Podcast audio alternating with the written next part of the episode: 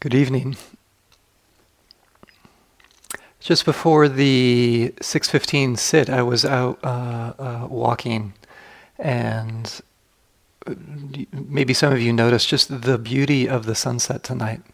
It was so striking, and it radiating out into the clouds, seeing the the the the, uh, the tendrils of the color entering into the clouds and then peering into it through that foreground of the yellow and the orange leaves. So beautiful. And the reason I mention it is just this reminder that that uh, it's a beautiful night on planet Earth tonight.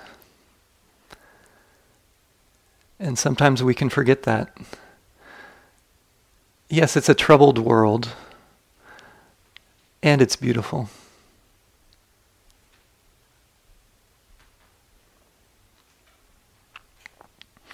Last night, Rebecca shared with us some reflections on reaching this unshakable liberation of the heart, really through cultivating this capacity to be with to be with dukkha, and in particular last night, to be with this dukkha dukkha.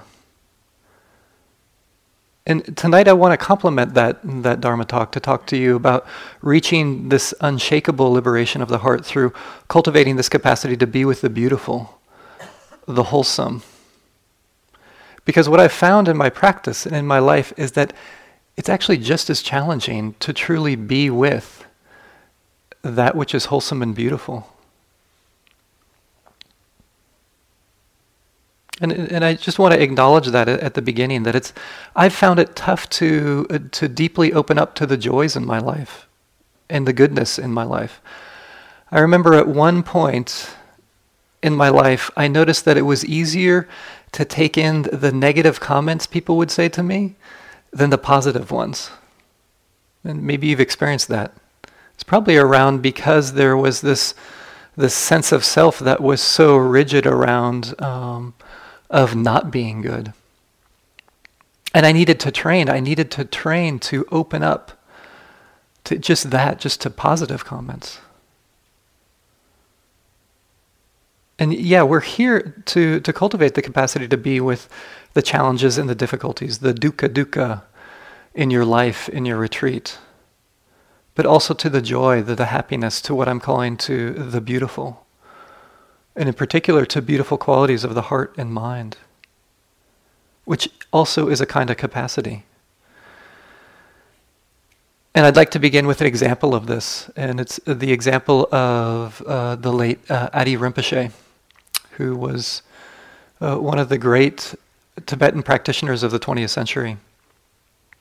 He was uh, the teacher of a, a well known uh, Lama in Vipassana circles, Tsoknyi Rinpoche, who was the main teacher of, of Tsoknyi Rinpoche. And this comes from a book about him that was published. It was actually published after he died. If it was uh, published when he was living, it could have been difficult for him while he was living in occupied Tibet at that time. So they published it after he passed away. And the title of the book is Freedom and Bondage. It's a, a striking book. It's, it's about his time before um, he was uh, put into prison in in uh, occupied Tibet, and he was in prison for about 20 years, and just a remarkable man.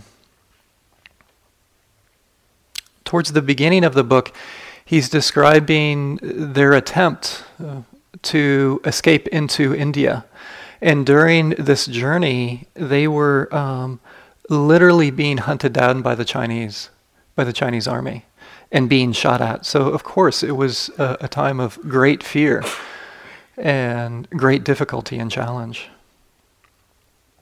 So they were running from one place to another during these two years, trying to seek safety and, and, and trying to get over into India to safety.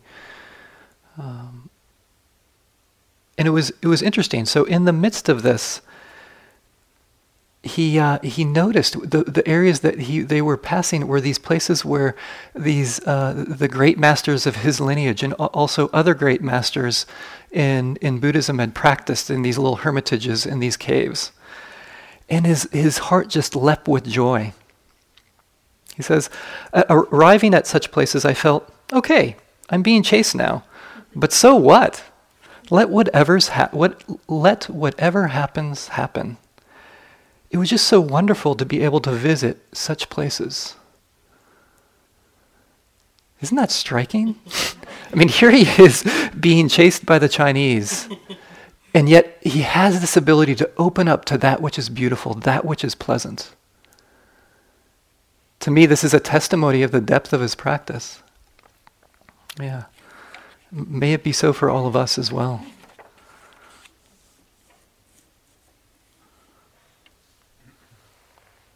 And I want to point out that this is uh, a big part of this this practice is, and this path are these wholesome states of heart, these wholesome states of mind, these beautiful states.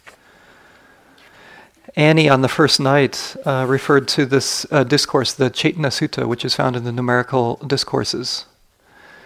And it's this discourse she was describing as that this is this path is a natural unfolding. It naturally unfolds. And you might remember these words, these, these qualities that, that she was repeating as she was going through this. Right? So, one who is virtuous or ethical doesn't need to say, Let joy arise in me. It naturally arises. And then from joy, what naturally arises is rapture. From naturally, what arises from rapture is tranquility. From tranquility, pleasure. And then a kind of collecting of the mind these beautiful qualities of the heart, these beautiful qualities of the mind. Uh, it's the same thing in the Anapanasati Sutta, the, the discourse on the mindfulness of breathing. This description of just in the breath, the description of experiencing pleasure, tranquility, rapture, and gladness.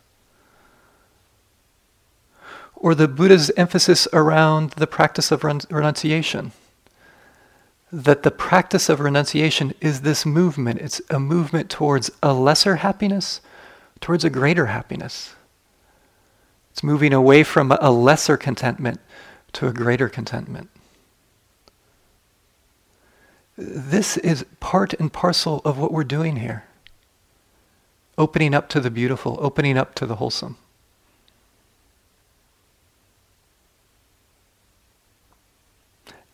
And it, I want to be honest with you about this as well. the, the first years of my practice were, when I look back at them, I think they were just filled with darkness. And if somebody were to describe to me this Cetana Sutta, it would make no sense to me because I don't think I felt any joy or happiness or gladness or tranquility. It was challenging, it was difficult. And I think it's a big question. Actually, I was just in New Mexico and we were uh, studying this very this very discourse, the Cetana Sutta, and and and somebody asked, I think, an important question. I said, I have all kinds of days. For example, the first part of this this discourse, I have many days where I feel like I'm living an ethical life. And I'm not feeling it. I'm not feeling the joy. I'm not feeling the love, the, the pleasure of, of being ethical. What's up with this? What am I missing? And you might feel that at times on retreat too. where's the gladness of just following the five precepts? Or the joy that's arising from being here? So hopefully we can parse this apart and, and uh, understand this a l- little bit more clearly. And what I want to point out tonight is that I feel that, that this is a skill. It's a training to open to the beautiful, to the joyful. We need to train into it. It's a, it's a cultivating a kind of capacity. Because it's so difficult, there's a difficulty in this, there's a challenge. And I'd like to share with you a poem that I feel uh, expresses this challenge that we have around the wholesome, around the beautiful. And it's a, a poem by Alison Luterman. She begins I'm scared to confess to happiness. Actually, I, I just want to stop there because I, I, I, find that such a powerful first line. Being scared to confess to happiness.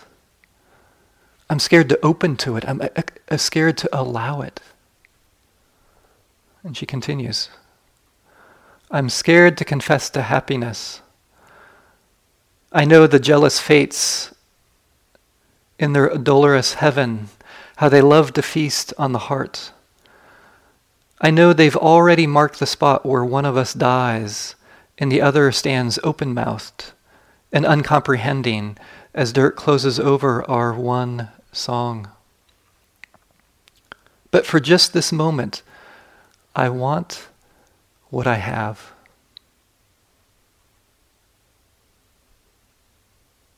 So again, I'm scared. I'm scared to confess to happiness.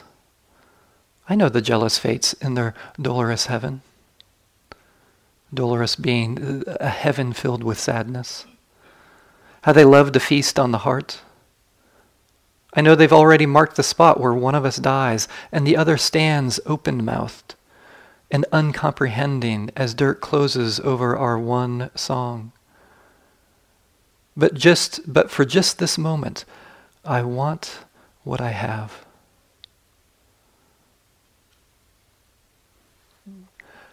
I feel this beautifully expresses the challenge of opening to happiness. And then the turn at the end of the, the poem. Just for this moment, I want what I have. A beautiful way to express contentment. Right? The opposite of contentment is the, the, the reactivity that you might notice that's arising in your mind on this retreat. Wanting what you don't have, or wanting more of what you have. And there it is, the opening of just this moment. I want what I have. This is a skill, this is a training, this is an art that we're trying to cultivate, to, to refine.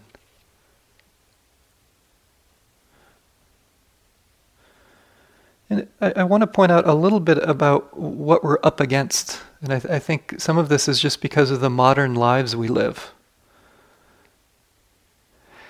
And that's this, uh, this situation that sometimes, for some people, there's this habitual tendency in us. You could say it's an habitual tendency, really, in our physiology where there's a, a, a, a, subtle sense of this threat response being, um, uh, that switch being on. And that results in this feeling of being just a little bit on guard. And then what happens in our physiology is that when we begin to allow in that which is pleasant, that which is beautiful, what the system is naturally going to do is it's going to settle. It's going to begin to settle. But a lot of times that feeling of settling is, is overcoupled with, it's connected with this isn't safe. And it's connected with this isn't safe because we're letting down our guard. And then when the system starts to feel like you're letting down your guard, it wants to bring up your guard again because that's where it feels safe is, is being on guard with a little bit of this threat response. So it's complicated. We can start to relax, we can start to open, we can start to settle. But then the system, you could say, gets scared. It's, it's scared to confess. It's scared to confess to happiness. And our modern living can set this up where we are trained. There's a, there's a training in the physiology of having this subtle threat response there. So I, just want to point out what we're doing here is, is, is uh, is wonderful for, for healing this, healing our physiology. And when that starts to, to unfold, it, it, it can start to unfold towards awakening too. Both of these flavors of, of healing and awakening. In more in Buddhist terminology, you could say that really what this is, this, this habitual tendency to be on guard, is just it's just a subtle form of reactivity these subtle forms of grasping and aversion and delusion. It's the same thing, just, just different language. And again, you might notice this.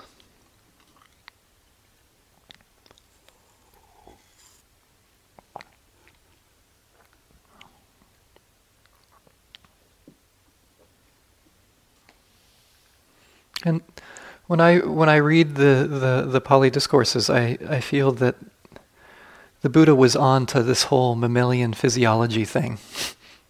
He had a sense of what it was to be a mammal. And I think this is why he, he got this dynamic that I'm talking about. And he saw that this is a training, a training in, in the wholesome and the beautiful. In a discourse, uh, in the middle length discourse, is the Subha Sutta. Uh, Subha was a, um, uh, a young Brahmin. And the Buddha is sharing with him this, this path. And he says to, to Subha, he says, Who, Here, Subha, a practitioner, and just to point out here, let me give a backstory a little bit, just to point out how this is a training of, of what I'm talking about. And this is, he's talking about ethics here, but it, it applies to many of these beautiful qualities of mind. Here, Subha, a bhikkhu or a practitioner is a speaker of truth, thinking, I am a speaker of truth. This practitioner gains inspiration in the meaning, gains inspiration in the Dharma, gains gladness connected with the Dharma. And it is that gladness connected with the wholesome that I call an equipment of the mind. So you might hear in just these few lines, we hear this, this training that, oh, I value honesty and I am honest. And I allow myself to gain inspiration in that. I, I take in the meaning of that. I allow, allow the gladness to come from that. And it's a kind of equipment of the mind. It stabilizes the mind when I engage in that training.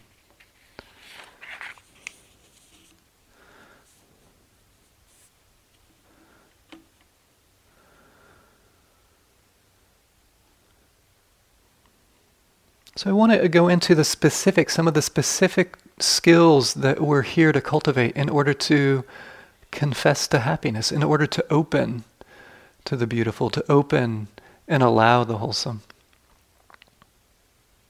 One is, is just to begin to notice it when it's around, when we're engaged in something that's wholesome, or when wholesome states of mind are arising. You know, I want to start with first when we're engaged in something that's wholesome. I remember when I first started teaching, I was co leading a retreat with a fellow uh, Dharma teacher. and at the end of the retreat, he turned and said to me, Brian, we just did a really good thing. And I think I probably said something like, Yeah, well, you know. and he immediately turned around to me, actually very sternly, and he said, Listen, we just did a really good thing, and it's really important for you to, to take that in.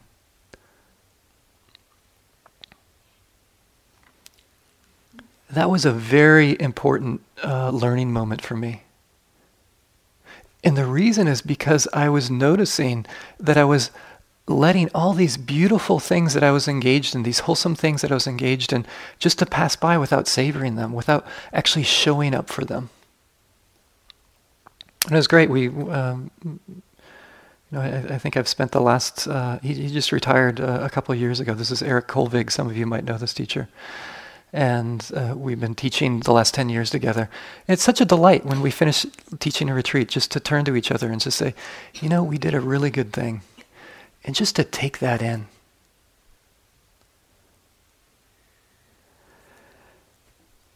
There are so many good things that you're doing here and just to take uh, some time to reflect on that and to savor it. And what, what I'm talking about is just a few few minutes. It could be in the evening. Sometimes I love to do that in the evening. It could be a part of if somebody has a gratitude practice, to take in the good things that you're involved in. It could be just this simple uh, thing that we were talking a little bit about this morning is the precepts, following the five precepts. What a beautiful thing to engage in in this world. Today, most of you probably have not said a harmful thing to another person. Do you know what a radical, radically different world we would live in if we lived in a society that was simply following just that? That's powerful. What a tragic thing not to take in today. I mean, me, myself, when I reflect on that, I'm just so grateful to be here to be a part of that. And then on a, deeper level, level, to be cultivating mindfulness, to be cultivating maybe a quality of equanimity, to be cultivating loving kindness, to be going through this struggle. Oh, what a beautiful thing for the world that we're living in. And it's important to be here for it, to know that you're doing a good thing.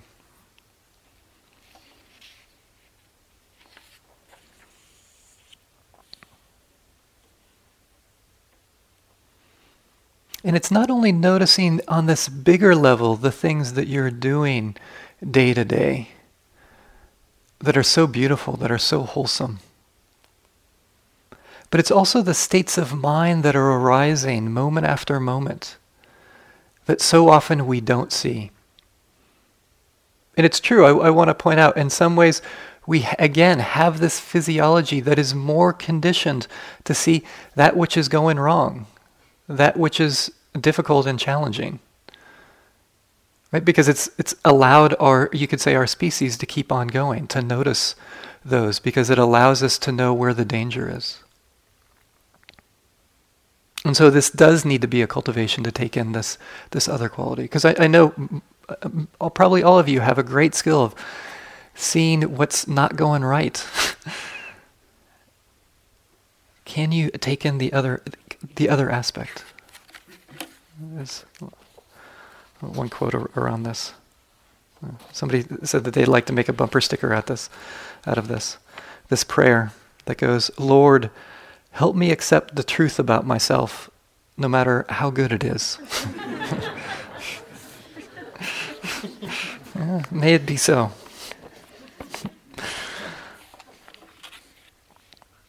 And again, the, the Buddha is talking about this. We find this again in the four foundations of mindfulness in the Satipatthana Sutta, in the, this third foundation. I just want to read some of it with you just to, to point out uh, this quality.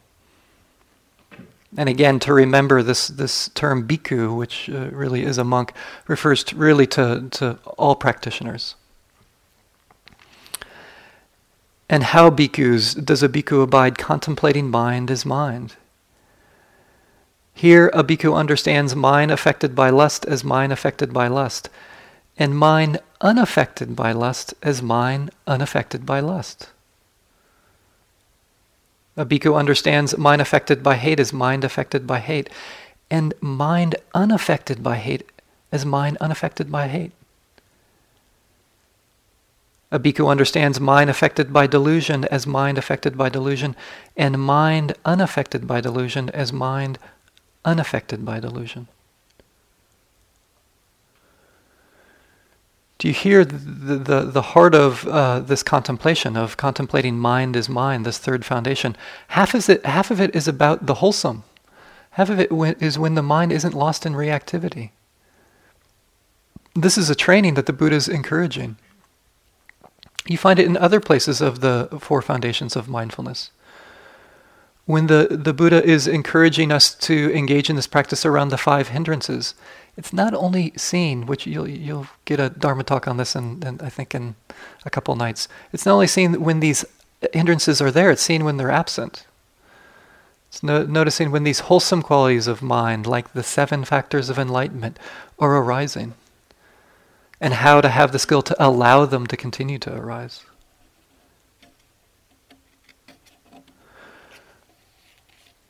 So it's this invitation of can you begin to notice this? So, how to refine this noticing in terms of states of mind? It's, it's really what you're probably already doing is, is checking in with the quality of mind that's, that's happening every so often, or the attitude of the mind.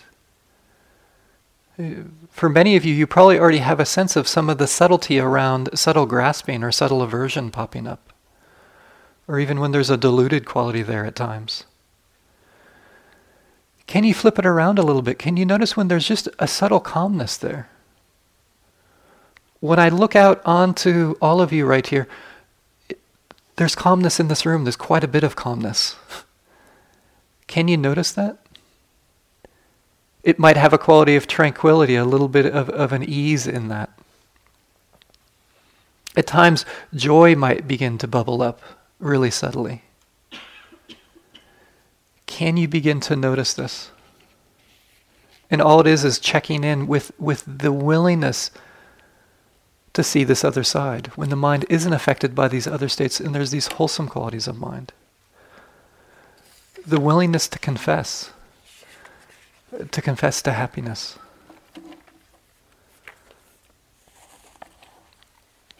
And there's so many. It could be uh, moments of mindfulness. You notice there's a quality of curiosity or investigation, a little bit of energy. The mind is collected a bit. A quality of okayness, a quality of, of equanimity. And just as last night, Rebecca uh, shared with us that she had this list of all these different flavors, flavors of anger. Wasn't that great? it was a great, and getting to hear some of what was on her list. Just to remember that it can be the same thing with wholesome states. It's not just anger that can have so many different flavors.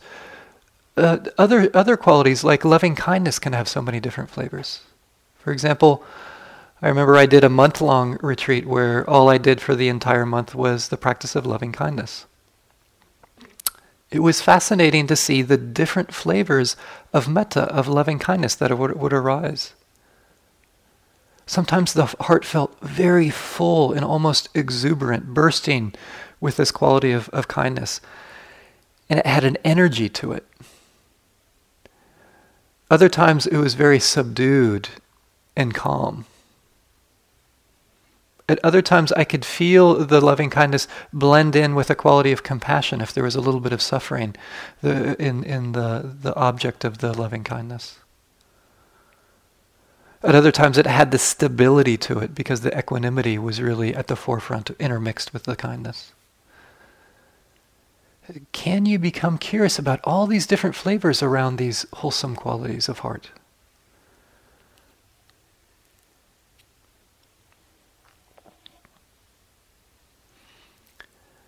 So the first skill, noticing, noticing when wholesomeness is there, noticing when beauty is there. And then what needs to come with this skill of noticing is the second skill, uh, the skill I'm going to call savoring. Being able to savor that which is wholesome. It could start with external things. Just as I was describing at the beginning of the talk, can you savor the beauty of this planet that we're on. It, it really is. It's a beautiful day on planet Earth. Please, let's, let's don't pass it by. And then other things that, that might uh, have a pleasantness to it. Can you contact the pleasantness of the, of the breathing and to savor it, to open, to allow, allow it? The pleasantness that might be there in the walking meditation. And part of the skill of savoring is getting to notice how it's different from grasping. Because that's what it gets entangled with, and that's what we get confused around, is, is seeing that savoring is uh, the same as grasping, but they're very, very different. And the only, thing, only way to clarify this is through your practice, is becoming curious about this. I remember one vivid experience that happened on a, a month long concentration retreat that that really helped clarify this distinction for me, really on a, a subtle level but a clear level. And it was it happened after I'd done a long sit and I was walking in this really this beautiful forest just after it had rained. And my my heart and mind were in this place that were really quite stable and receptive as a result of the, the concentration practice I was doing. And and the beauty was uh, so in- incredibly pleasant. And what happened is this this experience of when I was seeing just this beauty, it felt like my heart was being torn open. It was so beautiful. It's really incredible. It, it just a, it was a, a, new experience for me around uh, beauty. And then it was interesting. What started to happen after it, it, this kind of this this tearing, uh, I, I, felt that for a little while. I could I could feel my body. It was like my body beginning to wrap itself or contract around the experience. This wanting to hold on to it, even before a thought arose. It was like just just wanting to hold, hold the pleasant. And of, of course, what was so helpful is once the mind, since the mind was so sharp, just the mindfulness of just noticing, oh, this is grasping. Oh, this is what grasping's like. Here it is. It was able to release and come back to simply savoring, to simply being with. And I want to point out this is a very simple example. Most of the time when I do this, I have the the mindfulness of this uh, of of what's going on, and it's more complex. the the holding, the, the, the subtle grasping still might be there. There might be the story around it. Wow, I really need to go on a backpack trip after this retreat. Whatever, whatever the story is that's filled with the grasping, the clinging. But again, there can be start to be a space between these two so that the savoring can begin to open. So this this takes a curiosity of what is savoring? What is this quality of opening, surrendering, allowing? Compared to grasping and clinging. The only way to figure that out is to clarify it through your curiosity and your practice.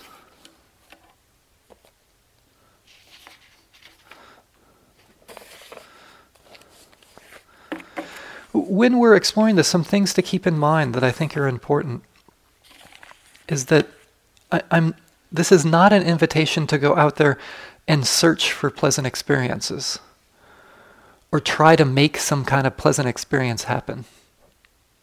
Right? There's a word for that. It's called grasping. Remember, we don't get to choose. I'm simply um, inviting you to show up for that which is pleasant, that which is wholesome, and to open to it, to surrender to it when it appears. And again, that's why I appreciated Annie sharing that, that discourse with us the first night, that this is a natural unfolding. Someone who's actually virtuous and trained in this way that I'm, I'm, I'm talking about, just to refer again to the beginning of this discourse. Someone who is deeply ethical. They don't need to say, make joy arise in me. If you can start to contact, for example, being ethical on this retreat, joy will arise. We're just giving the space for these to unfold. We're not making it happen. And it's just the way it is. Sometimes experience will be filled with the beautiful and the wholesome and the pleasant. Sometimes it'll just be what Rebecca was talking about last night dukkha dukkha. this is the unfolding of the lives that we've been given.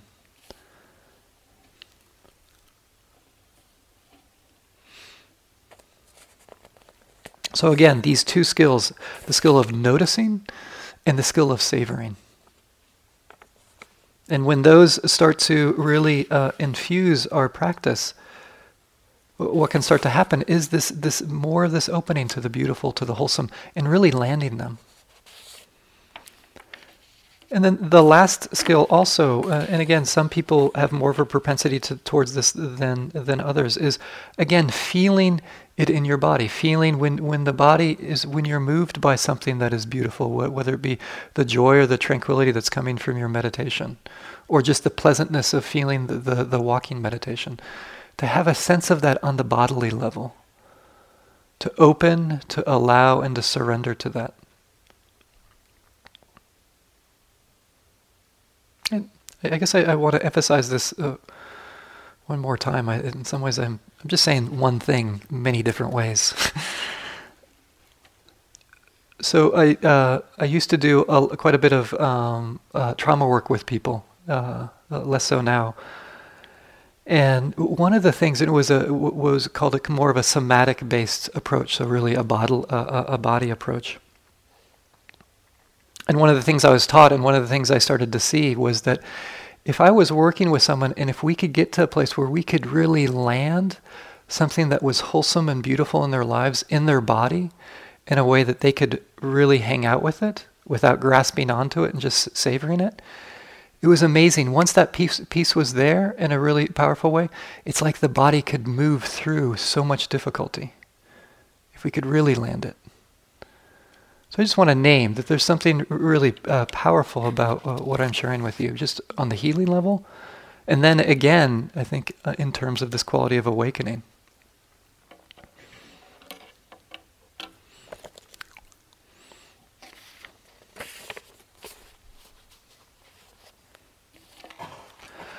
I also want to point out though, that this fits into um, a, a broader picture. And it's not in opposition of the other aspects of the practice that we'll probably be emphasizing. That we want to gain these skills of noticing, noticing the wholesome and savoring it, feeling it in the body. And this goes hand in hand with still seeing these three characteristics the characteristics that, that all experience is impermanent, it's unreliable or it's unsatisfactory, and it's not me. And I name this because we're not trying to make these beautiful qualities, these wholesome qualities of the heart into permanent states.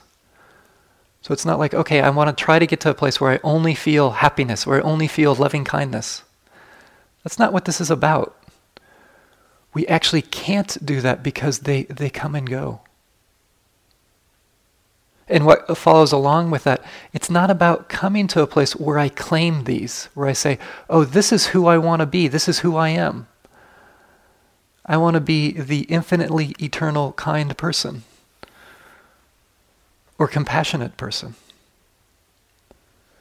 We need to see the nature of these wholesome qualities as well. I, th- I, think then we can start to have a different relationship to these, which can be really quite beautiful.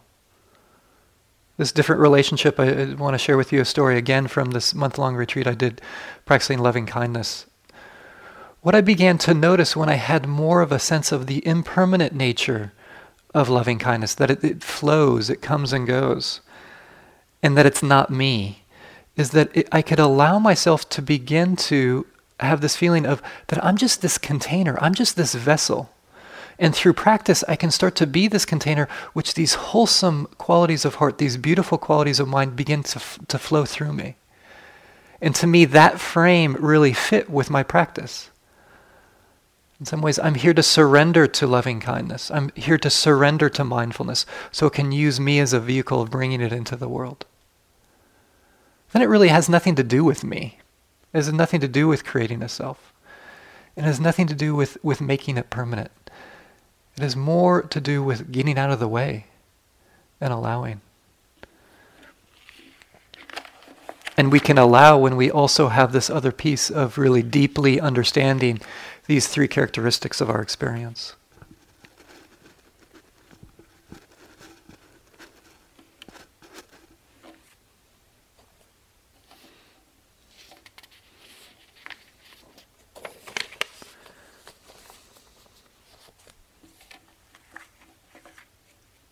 I also want to point out uh, a little bit of this. Uh, this is tricky to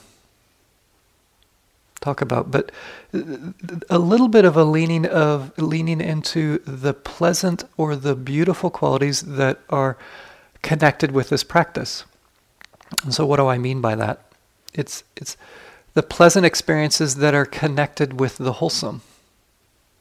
So, for example, the the sunset or a, a great meal, there could be joy that arises from that, which is really great. And that's that's a wholesome quality. The, the, if, if we can be with that, to savor that rather than to grasp onto it. But I want to point out the kind of the joy that arises from like your ethics is inherently connected with awakening. Because it's a kind of uh, a, a joy that's going to lead to the, the mind and the heart letting go in a way that it can open up to this, this deeper sense of, of, of liberation. And that's why we have these lists of, of cultivating things like ethics, cultivating the, the mindfulness and the concentration, compassion and loving kindness, because they lead onward in this direction.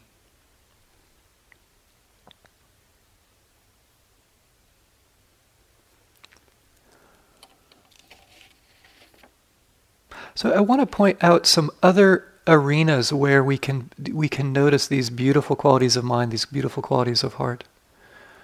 Noticing the wholesome, different arenas where we can confess to happiness.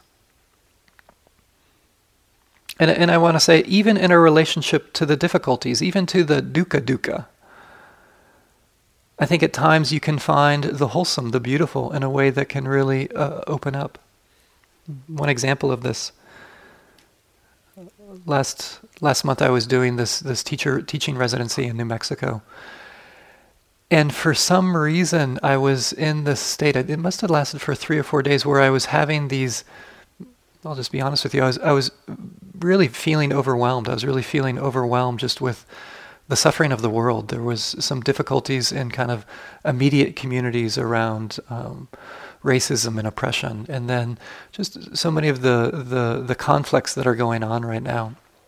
And I would just find myself in the middle of the day feeling overwhelmed. And then uh, something w- would start to happen, which is really quite interesting. Usually on the, luckily on the downslope of this, as I was doing my best just to navigate it, was that if I could start to bring a little bit of mindfulness to it and also a, little bit of a quality of equanimity, compassion would start to arise out of the overwhelm.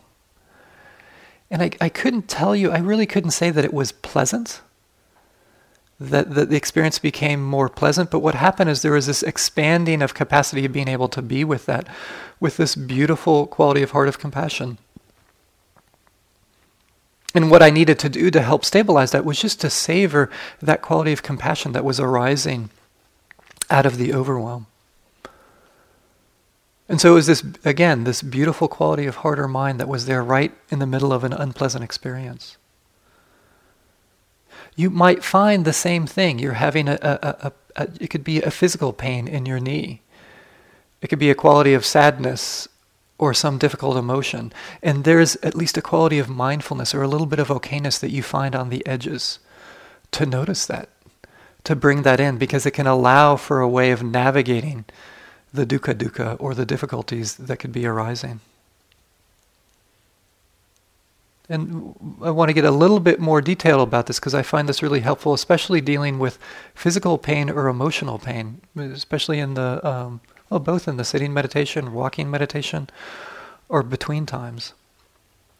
And that's to have this, this sense of moving. Um, let's say, let's take a physical pain. It could be emotional pain. Let's say there's a pain in the knee where I allow my awareness to come to the edges of the pain and I feel the edges of those unpleasant sensations.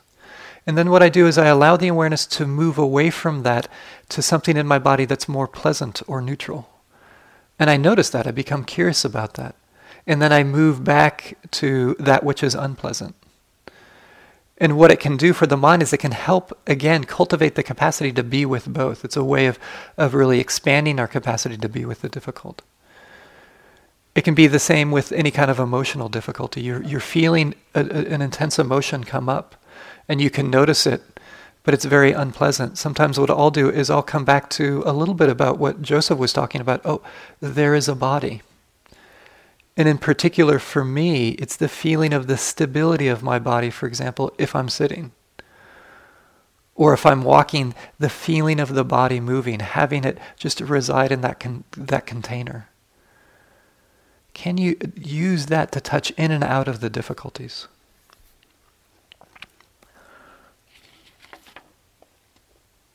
And, and one thing about uh, all of this is that that I want to make sure to, to remind you again that, that this is a skill, this is an art that I'm encouraging you to to explore.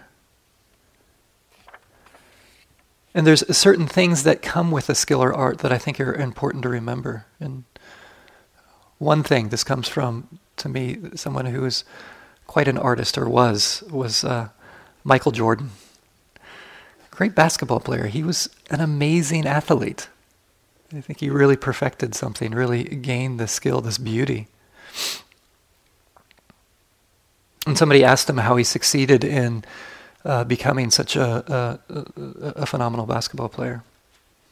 And so he describes this, and I think he's only talking about his professional career here. He says, I've missed more than 9,000 shots in my career. I've lost almost 300 games. This is the, the one that really gets me. 26 times I've been trusted to take the game winning shot and missed.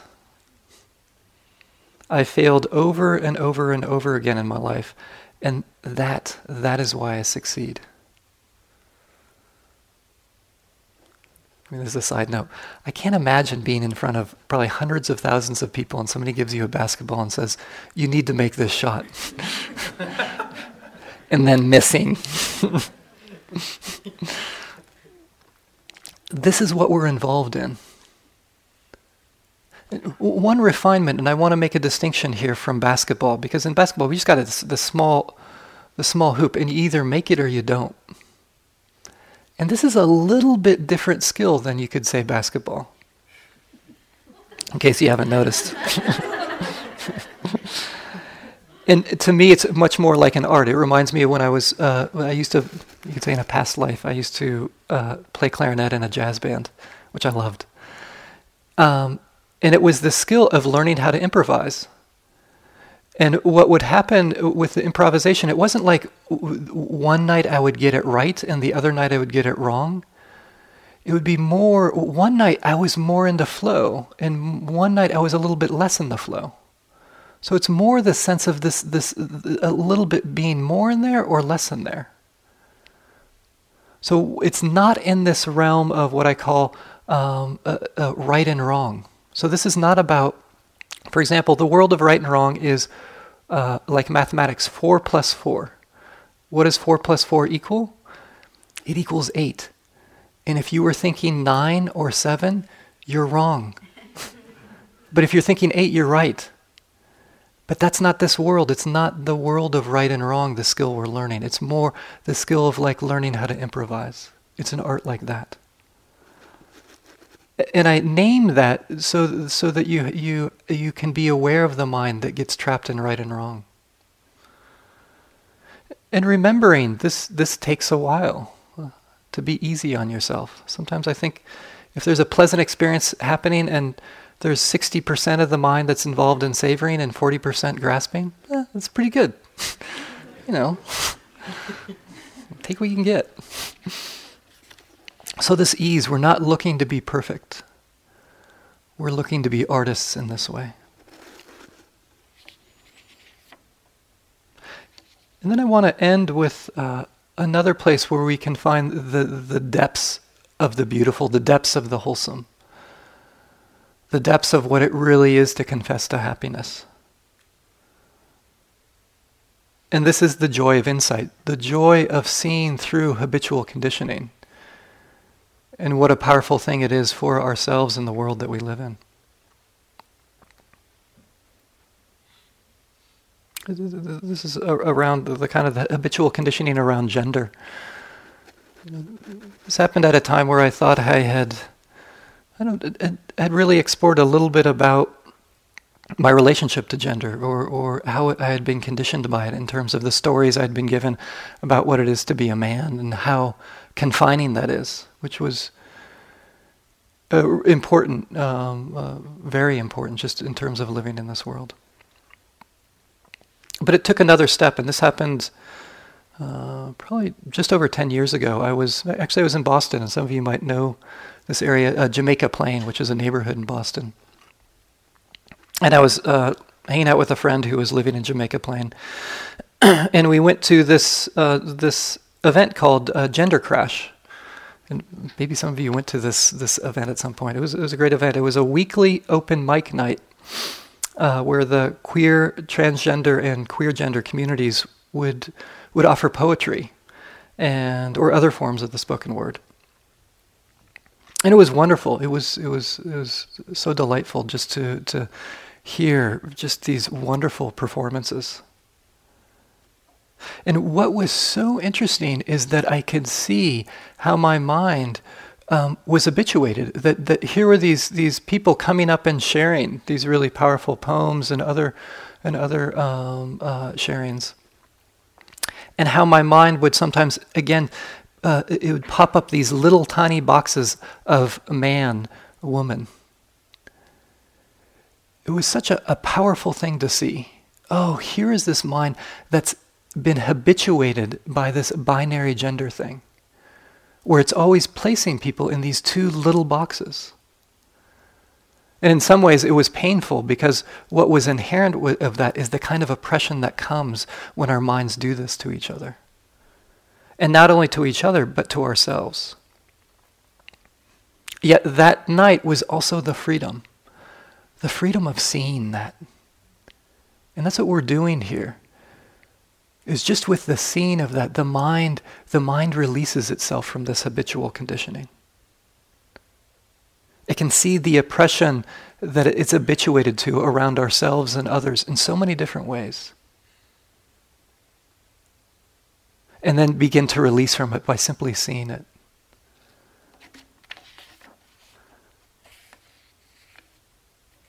And I, I want to point out on this retreat, we have so many opportunities to see the kind of the stories, these little boxes that come up around the stories or the worlds that these minds create or the selves, the kind of different kinds of selves that arise, that are so oppressive in the same way.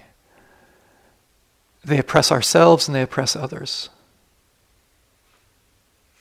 And yet, when we see them, when we see them, there are more minds in this world that are not engaged in such oppression. It, brings a freedom to this troubled world that we're living. And, and that's truly why I'm so moved by what you're doing here.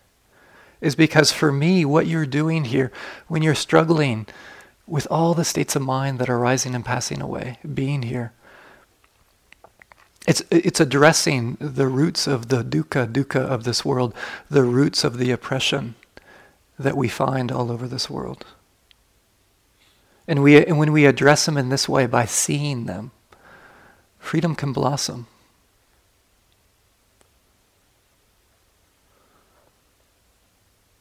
So may this deepest joy, this deepest kind of beauty, may this deepest kind of confession to happiness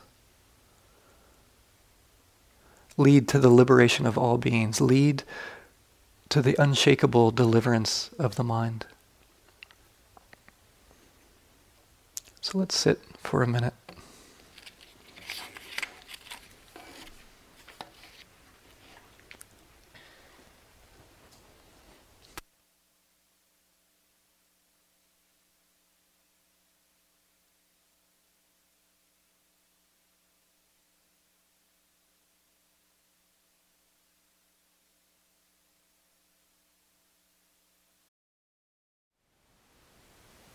Thank you for listening.